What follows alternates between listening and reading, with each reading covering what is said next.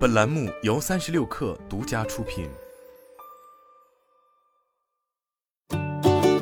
本文来自界面新闻。天价月饼过度包装与高档礼品搭售，中秋月饼礼盒以往让你感到买椟还珠的风气，即将被进一步整治。国家发展改革委工业和信息化部、商务部市场监管总局在今年六月发布了关于遏制天价月饼、促进行业健康发展的公告。强调对超过五百元的盒装月饼实行重点监管，严格执行包装强制性标准，禁止月饼混合销售，规范月饼券管理，加强酒店及餐厅渠道监管，强化电商平台监督责任，倡导行业自律等等。而限制商品过度包装要求，食品和化妆品国家标准第一号修改单在今年八月十五日正式实施。该标准重点强调的包括减少包装层数。将月饼和粽子的包装层数从最多不超过四层减少为最多不超过三层，压缩包装空隙，降低包装成本。销售价格在一百元以上的月饼和粽子，将包装成本占销售价格的比例从百分之二十调减为百分之十五。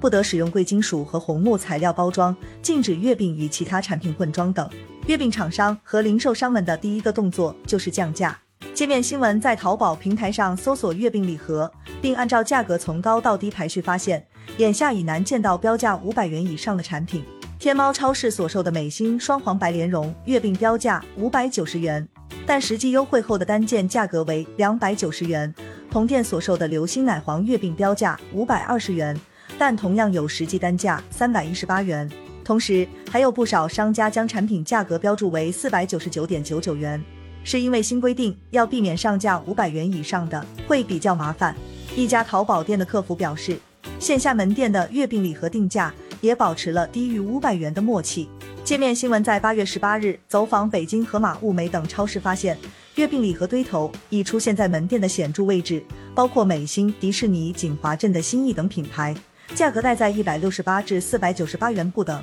另外，月饼搭售其他产品，从而提高价格的乱象也被治理。按照发改委对公告的解读，近年来有些企业在盒装月饼中搭售或者混合销售鱼翅、燕窝、人参、冬虫夏草茶叶、白酒、洋酒、珠宝、丝巾等高价商品，甚至奢侈品，其价值远远高于月饼，却仍以月饼之名销售，成为天价月饼的主要来源。由此，今年明确要求经营者不得搭售其他商品，将月饼与其他商品混装，如在月饼礼盒中混装茶叶、保健品、酒等其他商品，尤其是贵重商品或者奢侈品，以及中秋礼盒等名义变相进行搭售或者混合销售。管控天价月饼的事情，其实已经说了很多年了。在北京经营烘焙门店多年的刘洋告诉界面新闻。以往行业里经常会出现将月饼与茶叶、酒等高价值礼品搭售的情况，销售给有送礼需求的消费者。而随着近年来市场监管的严格，这类现象已经大幅减少。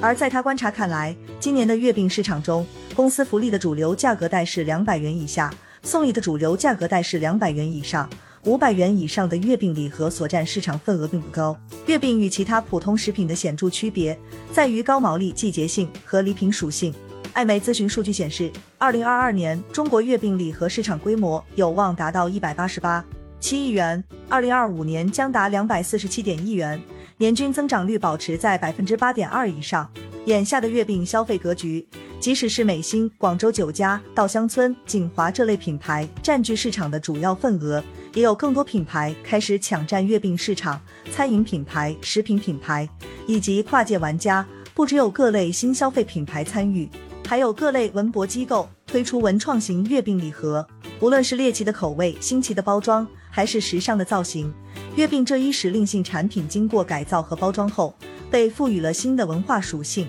用来满足年轻消费者的社交需求。而比起食品，月饼更像是社交货币，尤其是对于不以卖月饼为目的的跨界来说。这是一次借助中秋节进行品牌宣传的机会，比如各大互联网公司在包装礼盒上的花式比拼，就是把月饼本身作为一个推广媒介，在包装创意上下足了功夫。于是，即使并非搭售燕窝、高级茶叶这样的高价值礼品，在近年来的月饼礼盒市场中，把月饼与其他小礼品一起打包制作成颇有设计感和颜值的文创型礼盒。也是一种流行做法，比如小型的茶壶、茶杯、保温杯、咖啡壶、茶包等等。譬如今年咖啡品牌 C s a w 售价三百八十八元的中秋月饼礼盒，除了有四枚月饼外，还包括五片挂耳咖啡、一个手冲壶和一个限定野餐箱。好利来售价两百七十九和五百七十九不等的哈利波特联名中秋糕点礼盒，除了糕点外，还有站台车票、徽章等周边产品。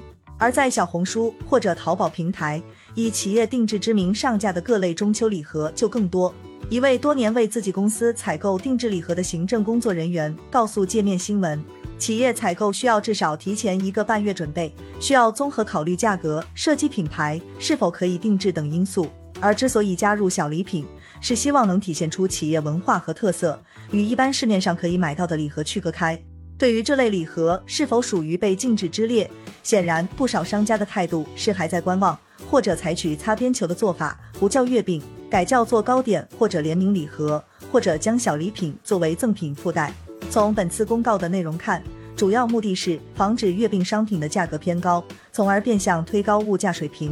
其次是防止消费者权益因为搭售等行为受到损害；再次还有厉行节约、防止浪费以及反贪腐的目的。北京金市律师事务所主任吴萌对界面新闻表示，本次公告公告的管控对象主要是进入流通领域的月饼商品及中秋礼盒。在他看来，根据公告的条款，无论价值高低，非月饼类商品均不可与月饼进行搭售，也不能以礼盒装名义进行混合销售。因此，茶包、杯子、咖啡壶等小价值商品应该也属于管制范围内。但如果商家为促销而采取买月饼的赠品这样的买赠活动，应该不受本次公告所限。另外，企业定制的礼盒仅用于企业自用，并未进入流通领域，应当也不属于本次公告的监管范围。值得注意的是，限制商品过度包装要求，食品和化妆品第一号修改单是在八月十五日实施，而之前不满足新标准要求的包装，还可以在此日期之前消化用完。由此，